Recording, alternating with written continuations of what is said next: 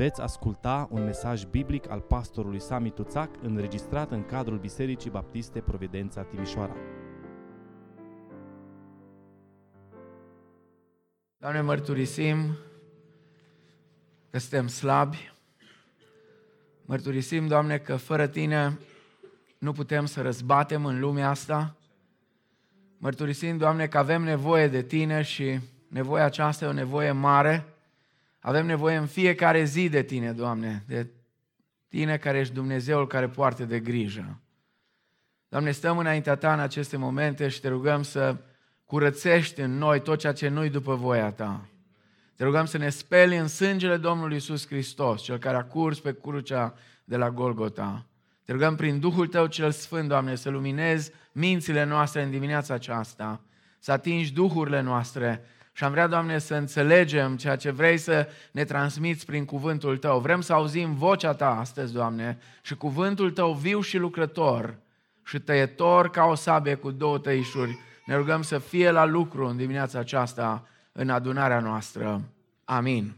Vă rog să deschideți Scriptura în um, Galateni, capitolul 5. Vom citi de la versetul 16 și până la versetul 25. Pagina 1143. Zic dar, umblați cârmuiți de Duhul și nu împliniți poftele firii pământești. Căci firea pământească poftește împotriva Duhului și Duhul împotriva firii pământești sunt lucruri potrivnice unele altora, așa că nu puteți face tot ce voiți.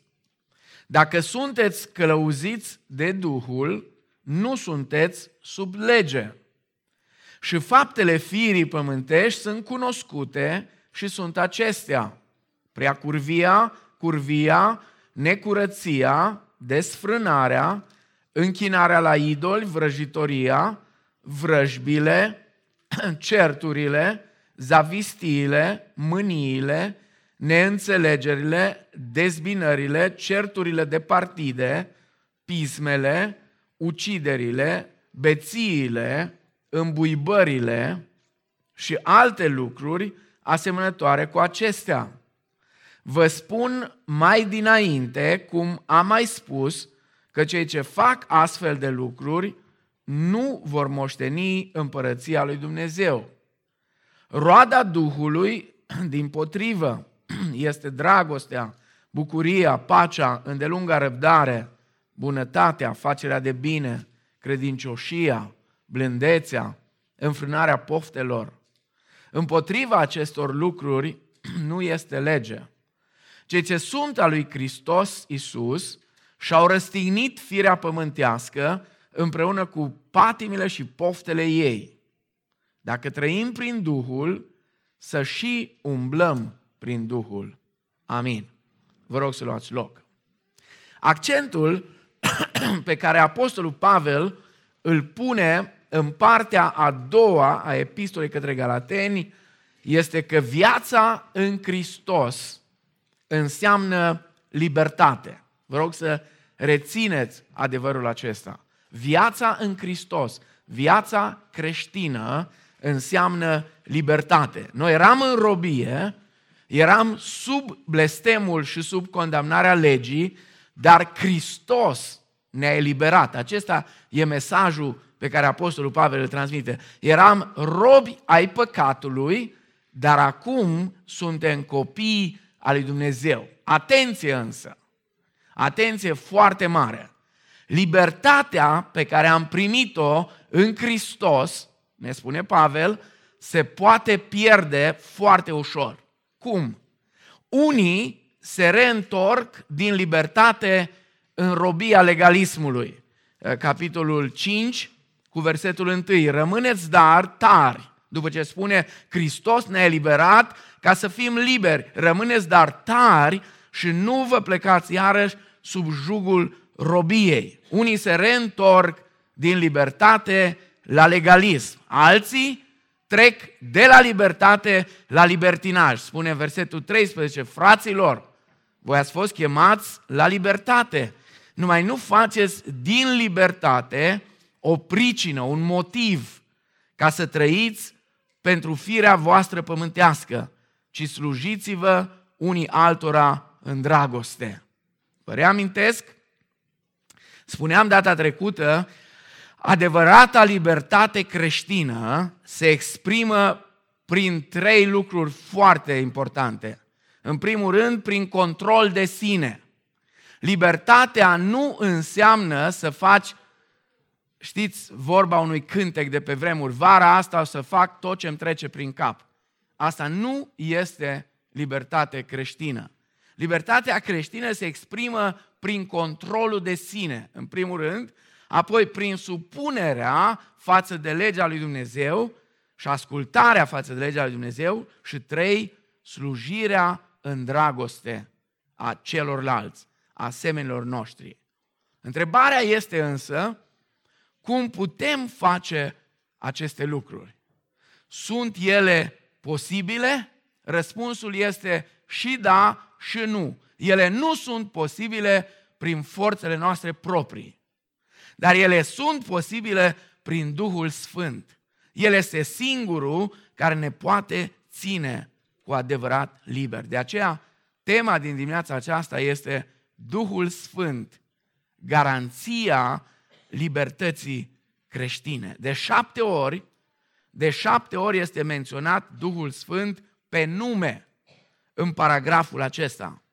Asta înseamnă că bucuria libertății creștine nu depinde de noi, ci depinde de Duhul Sfânt al lui Dumnezeu. Hristos este Cel care ne-a eliberat, asta spune Pavel, Hristos este Cel care ne-a eliberat, dar Duhul Sfânt este Cel care ne păstrează, Cel care ne călăuzește, Cel care ne sfințește. Fără Duhul Sfânt în noi, libertatea noastră ar degenera în libertinaj foarte ușor. Pasajul acesta, paragraful acesta, destul de lung, se împarte în două și aș vrea să privim mai întâi de la versetul 16 la versetul 23. Pavel vorbește despre un conflict inevitabil și un conflict interior. E un conflict exact așa cum îl descrie și în Romani, capitolul 7, și apoi continuă în Romani, capitolul 8, să explice care e rezolvarea. Aici, un pic mai concentrat, dar ideea este aceeași. Un conflict inevitabil și apoi, în ultimele două versete, o soluție pentru victoria creștină. Haideți să le luăm pe rând. Mai întâi ne vom uita la conflictul acesta inevitabil. Spune, zic dar, umblați cârmuiți de Duhul și nu împliniți poftele firii pământești. Combatanții, deja, deja când e vorba de conflict, folosim termeni militari. Combatanții implicați în conflictul creștin sunt numiți carnea, așa este în original, carnea și Duhul, sau firea pământească, cum traduce Cornilescu, firea pământească și Duhul. Și zice în versetul 17, căci firea pământească poftește împotriva Duhului și Duhul împotriva firii pământești. Sunt lucruri potrivnice unele altora, așa că nu puteți face tot ce doriți. Nu am timp, textul e prea lung, dar vă reamintesc că în Romani, capitolul 7, Pavel pur și simplu se ia cu mâinile de cap și spune, o, oh, nenorocitul de mine, cine mă va izbăvi de acest trup de moarte? Pentru că iată ce se întâmplă. Vreau să fac binele și nu-l fac. Pentru că răul stă lipit de mine, zice el acolo. Și răul pe care nu vreau să-l fac, iată că îl fac. Vreau să fac bine, dar nu-l fac. Și răul care nu aș vrea să-l fac, uite că-l fac. Și atunci se ia cu mâine de cap și zice, o, nenorocitul de mine, cine mă va izbăvi de acest trup de moarte? Și apoi continuă în Romane 8. Haideți că e așa de frumos să nu dau pe lângă, să nu parafrazez cumva, să nu spun exact cum trebuie. Acum dar, zice, anul chiar în 25, mulțumiri fie aduse lui Dumnezeu prin Isus Hristos, Domnul nostru. Astfel, dar cu mintea, eu slujesc legii lui Dumnezeu, dar cu firea pământească slujesc legii păcatului. Acum, dar nu mai este nicio osândire pentru cei ce sunt în Hristos Isus, care nu trăiesc după îndemnurile firii, ci după îndemnurile Duhului. Carnea sau firea, ce înseamnă? Înseamnă ceea ce suntem noi prin naștere naturală. Prin nașterea noastră naturală, noi toți suntem firești. Niciunul dintre noi nu este duhovnicesc.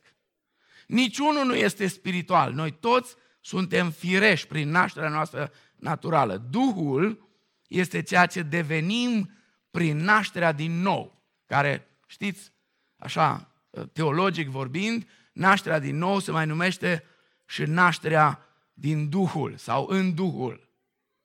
Cele două firi da, sunt într-un conflict și într-o opoziție înverșunată. Spunea Martin Luther, într-un limbaj colorat, pentru că el uh, obișnuia uh, să folosească un limbaj mai colorat uneori ca uh, oamenii să înțeleagă de ce este conflictul acesta. Zicea el pentru că creștinii nu sunt pietre și bușteni. Da, nu sunt pietre și bușteni. Adică, ce înseamnă asta? Adică sunt, nu sunt oameni care nu sunt mișcați de nimic, care nu, nu simt niciodată vreo poftă sau vreo dorință a cărnii. Și din potrivă, sunt oameni cu carne, care simte, care vrea. Carnea nu știe nimic altceva decât că vrea. Mai departe, Apostolul Pavel indică tipul de comportament spre care înclină fiecare dintre cele două naturi. Și începe să descrie mai întâi faptele cărnii sau ale firii pământești și apoi faptele Duhului sau roada Duhului. Și auziți cum spune. Și faptele firii pământești sunt cunoscute și sunt acestea.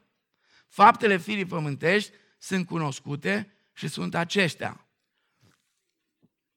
Adică ce înseamnă asta? Înseamnă că pot fi observate de toți. Chiar dacă firea noastră pământească este invizibilă. Nu poți să zici, bă, uite, hai că-ți arăt firea mea să vezi. La unii se vede câteodată. Dar e mai greu. Firea este este invizibilă, însă acțiunile ei, cuvintele ei și faptele ei se manifestă și sunt publice. Faptele firii sunt toate dorințele păcătoase ale naturii noastre decăzute. Acum, ă, versetul 21 ne atrage atenția că Apostolul Pavel nu spune că doar acestea sunt. Lista aceasta nu este o listă completă. Pentru că în versetul 21 spune și alte lucruri asemănătoare cu acestea.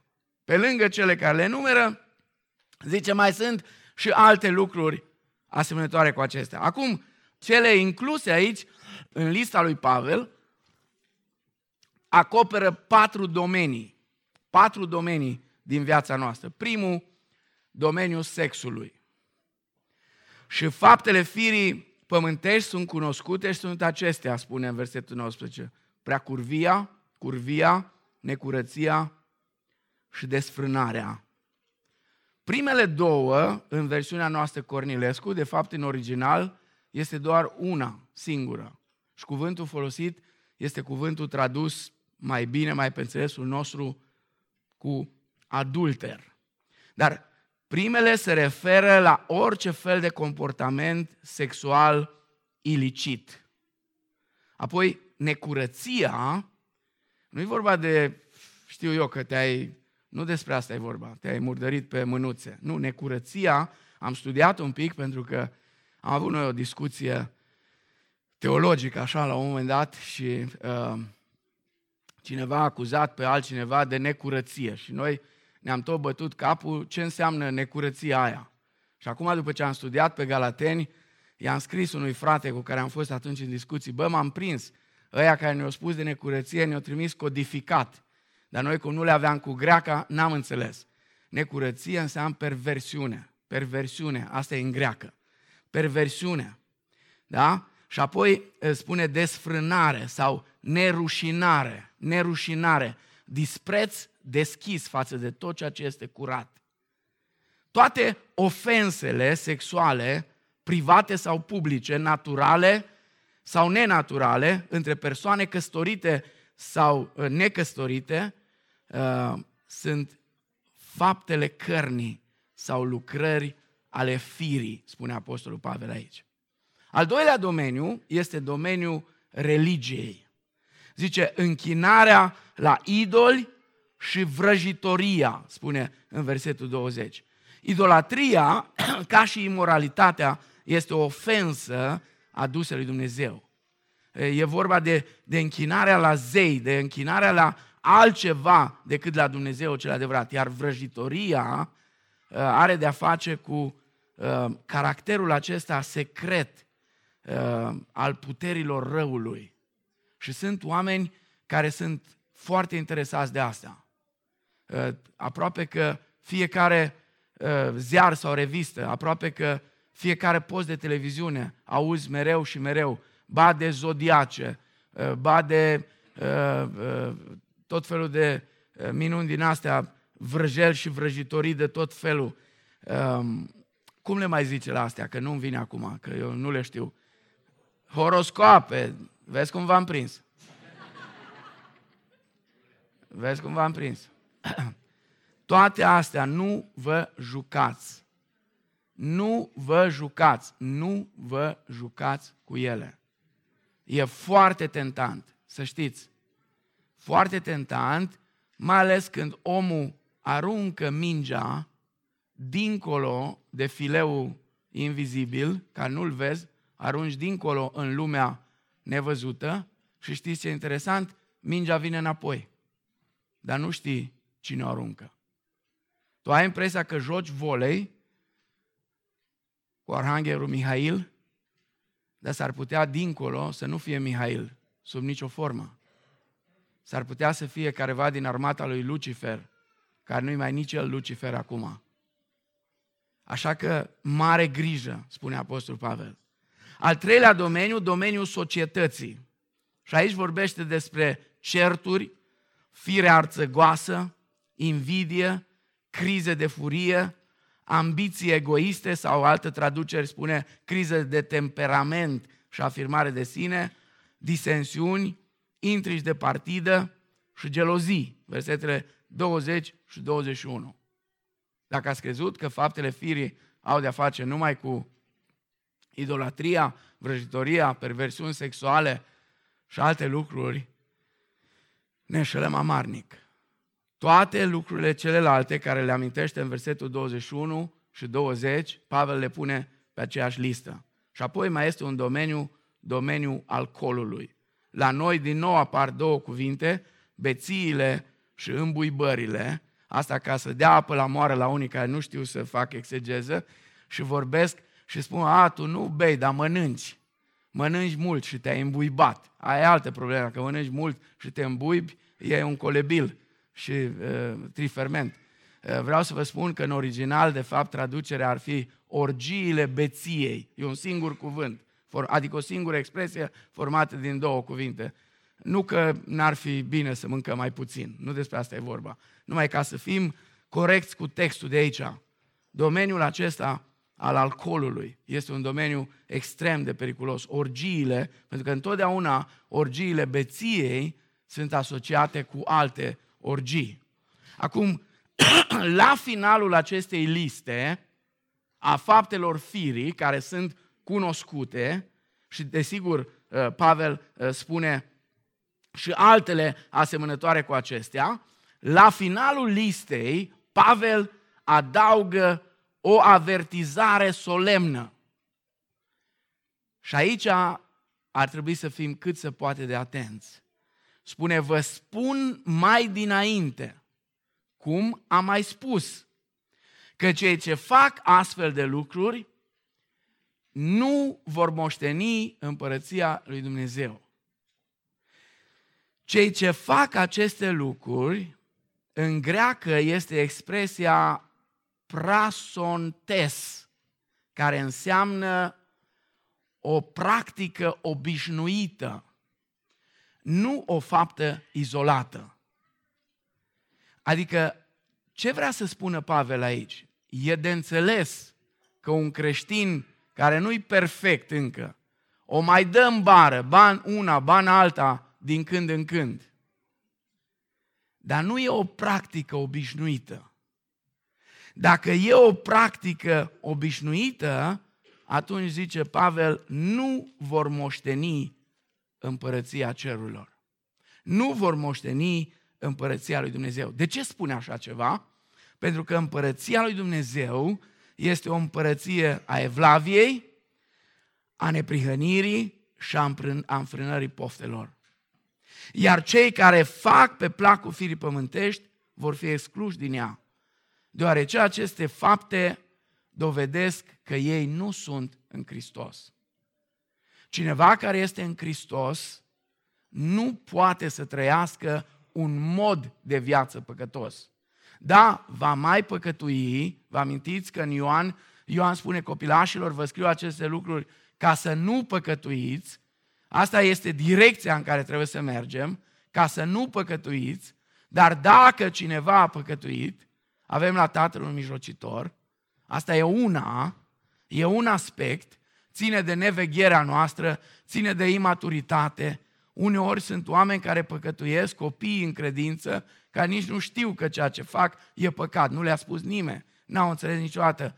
Asta e alt, alt aspect. Dar a trăi în continuu un mod de viață păcătos, asta înseamnă foarte clar o dovadă cât se poate declară că nu sunt în Hristos. Și dacă nu sunt în Hristos, nu sunt nici sămânța lui Avram. Și dacă nu sunt sămânța lui Avram, nu sunt nici moștenitori împreună cu Hristos. Și nu au cum să moștenească împărăția. Vă rog, uitați-vă cu atenție la întreaga listă. Nu e vorba numai de curvie și de perversiuni și de idolatrie. Sunt unele lucruri atât de comune, atât de tare ne-am obișnuit cu ele, Atât de tare ne-am obișnuit cu zavistiile, cu certurile de partide, cu bârfele, cu tot felul de lucruri care nu au ce să caute, încât nu realizăm că cei care fac din asta o practică continuă demonstrează că ceva nu s-a întâmplat cu adevărat în viața lor. Pentru că dacă este cineva în Hristos, spune Pavel, este o creație nouă, este o zidire nouă. Cele vechi s-au dus, iată că toate lucrurile s-au făcut noi.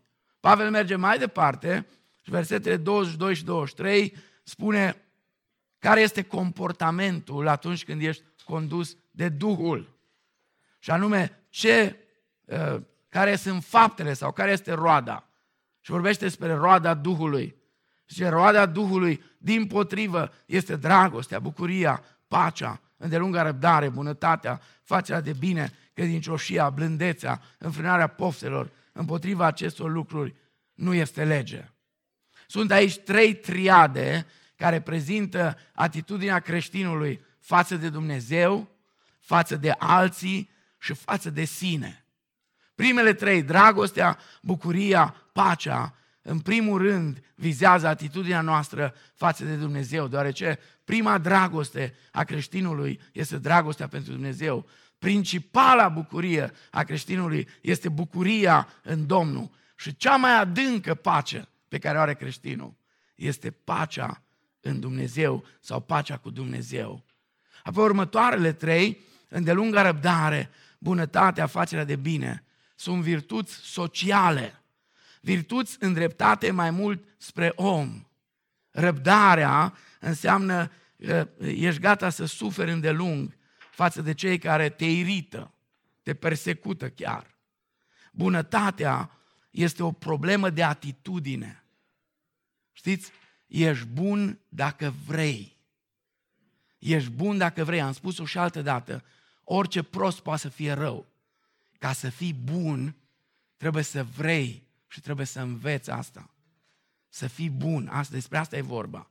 Și apoi facerea de bine se referă la a face lucruri bune și frumoase, atât prin vorbe, cât și prin fapte. Următoarele trei, credincioșia, blândețea și înfrânarea poftelor. Credincioșia este acea calitate a creștinului care îl face un om pe care te poți baza, te poți bizui pe cuvântul lui. Dacă și-a dat cuvântul, ăla așa face. Blândețea este acea bunătate smerită manifestată de Hristos. Știți, Hristos spune, veniți la mine. Veniți la mine pentru că eu sunt blând. Eu sunt blând, spune El, și smerit cu inima. Și ambele sunt aspecte ale controlului de sine, ale înfrânării poftelor, care încheie lista aceasta. Acum, direcția primelor trei este Dumnezeu. Direcția următoarelor trei sunt semenii noștri. Direcția ultimelor trei suntem noi înșine. Toate acestea alcătuiesc produsul natural care apare în viața creștinilor conduși de Duhul. Nu e ceva, wow, spectaculos. Nu, e natural. E normal să se întâmple așa ceva în viața unui om în care locuiește Duhul Sfânt al lui Dumnezeu. În viața unui om care este condus de Duhul Sfânt al lui Dumnezeu. N-ar trebui să ne mire faptul că Pavel spune împotriva acestor lucruri nu este lege. Nici o lege nu poate opri bunătatea, dragostea, facerea de bine, pacea, îndelunga răbdare. Nu e nicio lege care le poate opri. Acum, observați, privind la o listă, privind la cealaltă listă, este și mai clar că Duhul și carnea sunt în conflict. Duhul și carnea ne trag în direcții opuse. Și de multe ori, creștinul, deși își dorește să meargă în direcția Duhului, se trezește că merge în direcția firii. Și mulți creștini care experimentează mai mult înfrângeri decât victorii, se întreabă, oare nu este nicio soluție? Probabil că și galatenii s-au întrebat, că de aceea Pavel în ultimele două versete vine și le spune care e soluția pentru victoria. Cei ce sunt al lui Hristos Iisus și-au răstignit firea pământească împreună cu patimile și poftele ei. Și apoi spune, dacă trăim în Duhul, să și umblăm prin Duhul. Ce trebuie să facem practic pentru a controla poftele cărnii și pentru a produce roada Duhului? Sunt două lucruri care Pavel spune că trebuie să le facem. Primul în versetul 24, al doilea în versetul 25. Primul lucru care trebuie să-l facem, răstignirea firii pământești. Această crucificare a cărnii nu o poate face altcineva pentru noi. Nu. Noi trebuie să o facem. Nu o face biserica, nu o face soțul sau soția pentru celălalt, nu. Fiecare trebuie să o facă pentru el. Atenție, aici nu e vorba de moartea a cărei experiență am trăit-o noi atunci când ne-am unit cu Hristos. Și spune Pavel că am murit cu El și apoi am înviat cu El, ci e vorba de o omorâre zilnică, deliberată. Este exact ceea ce spunea Domnul Isus în Marcul 8 cu 34. Dacă voiește cineva să vină după mine, să se lepede de sine însuși, să-și ia crucea și să mă urmeze. Ce face Pavel aici, el duce metafora lui Isus la concluzia ei logică. Nu trebuie doar să ne luăm crucea și să o purtăm. Nu e suficient, spune Pavel. Nu doar să luăm crucea și să o purtăm, ci pur și simplu trebuie să ne asigurăm, să avem grijă ca execuția să aibă loc. Aceasta, sigur, este o descriere grafică adevăratei pocăințe. Pocăința este ceva profund în care noi respingem natura noastră veche, fără milă și pur și simplu o crucificăm. Sigur, trebuie să acceptăm că așa ceva nu este simplu, nu este ușor. Respingerea naturii vechi este dureroasă. Crucificarea este însoțită de o durere intensă, de o durere imensă. Cu toate acestea, respingerea naturii noastre păcătoase trebuie să fie decisivă. E adevărat, crucificarea, cei care vă amintiți din ce ați citit sau poate ați văzut, crucificarea este o moarte lentă. Nu se moare imediat din crucificare. E o moarte lentă, dar sigură. Odată ce ai fost pus pe cruce, nu te dă jos de acolo nimeni decât mort. Crucificarea produce moartea treptat, nu brusc.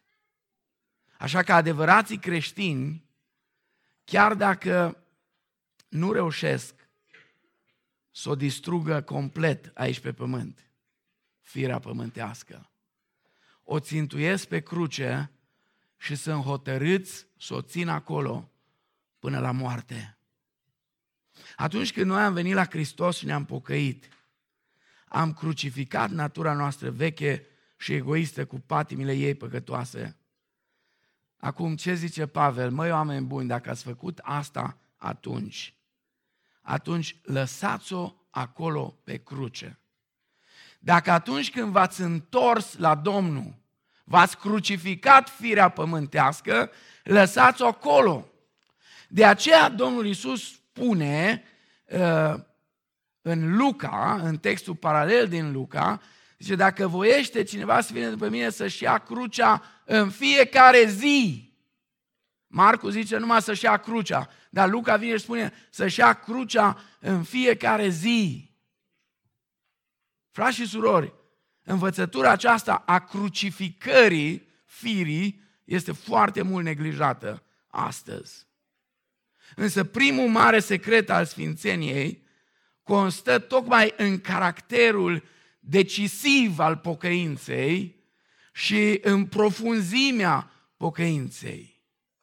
Dacă mereu ne chinuiesc păcatele, ceva e bai mare, să știți. Dacă mereu păcatele ne, ne, ne, ne bâzie și ne chinuie, e mare bai. Și ar trebui să fim în alertă. Fie nu ne-am pocăit niciodată cu adevărat, fie nu ne-am păstrat pocăința. Nu uitați, vă rog, pocăința e atât un eveniment cât și un proces continuu. Dacă am crucificat firea pământească, atunci haide să luăm o decizie. Că o lăsăm acolo pe cruce. Nu ne ducem să scoatem cuiele. Ai pus-o acolo, ai bătut-o în cuie, las-o acolo. Nu te gândi niciodată să scoți cuiele. Și apoi al doilea lucru care îl spune, ce dacă trăim prin Duhul, să și umblăm prin Duhul. Răstignim firea, dar nu stăm și ne uităm la ea toată ziua. Cum să zbate. Și poate îi plângem de milă. Că plângându-i de milă, ne vine ideea să-i scoatem cuiele. O punem pe cruce, o lăsăm acolo bătută în cuie și umblăm, umblăm prin Duhul. Suntem chemați să fim călăuziți de Duhul în versetul 18 și apoi versetul 16 și 25 spune să și umblăm în Duhul. Este o distinție clară între a fi călăuzit de Duhul și a umbla în Duhul. Prima expresie este pasivă. A doua este una activă. Da, Duhul este cel care ne călăuzește, dar noi suntem cei care realizăm umblarea. Da, Duhul ne arată, Duhul ne vorbește, Duhul ne clăuzește, dar noi nu putem să rămânem pironiți cu ochii la cruce unde am pus firea și stăm tot lângă firea. Nu, pur și simplu, lângă fire, nu lângă firea. Da, ca unii să nu interpretați, lângă fire. Da? Duhul ne clăuzește, noi însă suntem cei care trebuie să realizăm umblarea. Creștinii, așa cum spune Pavel aici, sunt prezentați în primul rând ca fiind călăuziți de Duhul și uh, verbul pe care îl folosește Pavel aici uh, descrie acțiunea unui fermier sau unui păstor, dacă vreți, sau unui cioban, care pur și simplu își conduce oile uh, sau caprele sau eu știu ce mai are prin gospodăria lui și le mână, le, le conduce. Fiind liderul nostru, Duhul Sfânt este cel care ia inițiativa. El este cel care își susține dorințele sale împotriva dorințelor cărnii. El este cel care generează în noi dorința sfântă. Dar noi suntem cei care trebuie să umblăm activi și să uh, mergem înainte în, înspre țintă pe calea aceasta dreaptă. Și știți ce e interesant? Duhul Sfânt este atât calea pe care umblăm, cât și călăuza care ne arată drumul. A umbla în Duhul înseamnă a umbla în mod deliberat, în mod voit, pe calea sau pe linia pe care ne-o trasează Duhul. Respinge calea firii pentru a merge pe calea Duhului. Nu putem altfel. Nu putem și pe calea firii și pe calea Duhului. Ca să umblăm în faptele Duhului, spune Pavel și în alte epistole, și în Romani, și în Coloseni, și în Filipeni, ca să umblăm în faptele Duhului, trebuie să ne gândim la lucrurile Duhului. Și am să citez puțin din memorie, doar din Filipeni 4 cu 8, spune tot ce trebuie să vă însuflețească, să fie tot ce e bun, tot ce e curat, tot ce e frumos, orice faptă bună, orice lucruri frumoase, acestea să vă însuflețească. Cum știm că umblăm în faptele Duhului? Cum știm? Se va vedea în toată viața noastră, în ceea ce facem în timpul liber, în cărțile pe care le citim, în prieteniile noastre. Toate astea, toate vorbesc despre dacă umblăm în Duhul sau în firea pământească. Dar mai presus de toate se vede în ceea ce puritanii numeau o folosire plină de hărnicie, numeau ei, a mijloacelor harului. Adică, ce înseamnă asta? Înseamnă o practică disciplinată a rugăciunii și a meditației asupra Scripturii. Înseamnă păzirea zilei Domnului ca zia Domnului. Înseamnă participarea la închinarea comunitară, participarea la cina Domnului. Prin toate acestea, prin toate căile acestea, nu facem altceva decât să ne preocupăm de lucrurile spirituale. Nu este suficient să ne lăsăm în mod pasiv controlați de Duhul. Noi trebuie să și umblăm activ pe calea Lui. Doar așa va apărea roada Duhului. Faptele cărnii sunt multe și sunt rele. Roada Duhului este bună și este de dorit. Dar Duhul și carnea sunt în conflict. Așa că datoria noastră este să răstignim firea și să umblăm în Duhul. Victoria este la îndemâna fiecărui creștin care spune în versetul 24 și-a răstignit firea pământească și în versetul 25 și trăiește prin Duhul. Frați și surori, din Providența și cei care sunteți cu noi astăzi, dacă am răstignit firea, atunci să o lăsăm acolo bătută în cuie, pe cruce. Nu umbla la cuie. Ține minte sloganul ăsta. Nu umbla la cuie. Ori de câte ori firea pământească vrea să te ducă într-o anume direcție care nu are de-a face cu călăuzirea Duhului. Nu umbla la cuie. Lasă patentul jos, lasă cleștele cu care vrei să scoți cuiele, lasă-l acolo. Nu umbla la cuie. Iar dacă trăim prin Duhul, zice Pavel, atunci să și umblăm prin Duhul. Știți? Câteodată vine ispititorul, vine la oricare dintre noi Și este tentant să umbli la cuie. Uneori acasă chiar, poate te enervează nevasta. Te enervează. Poate te enervează soțul. Poate te enervează copiii. Te enervează soacra, nu știu cine te enervează. Sau la servici, șeful te enervează. Sau partenerii cu care ai afaceri te enervează. O zis că îți plătește la 30 de zile și trecut 90 de zile, nu ți-o plăti nimic, te enervează. Și tentația mare să umbli la cuie. Poate la biserică te enervează cineva. Nu știu. Uh, spune ispititorului, nici în vis, nici în vis nu vreau să mai umblu la cuie. Eu sunt în Hristos, mi-am răstignit firea pământească și am hotărât să umblu în Duhul. Nu vreau să mai umblu în firea pământească. Frați și surori, dacă suntem cu adevărat copii al lui Dumnezeu, se va vedea foarte bine. Pentru că Duhul Sfânt din noi ne va da putere să învingem dorințele cărnii. Dacă dorințele cărnii ne înving mereu și mereu, nu suntem nici în Hristos, nici sămânța lui Avram, nici moștenitori cu Hristos, ci doar avem o formă de religie, dar fără evlavie și fără putere. Dumnezeu să se îndure de noi, Dumnezeu să ne ajute să umblăm în Duhul. Dacă suntem călăuziți de Duhul, atunci vom umbla în Duhul. Și lucrul acesta se va vedea în roada care o vom aduce. Amin.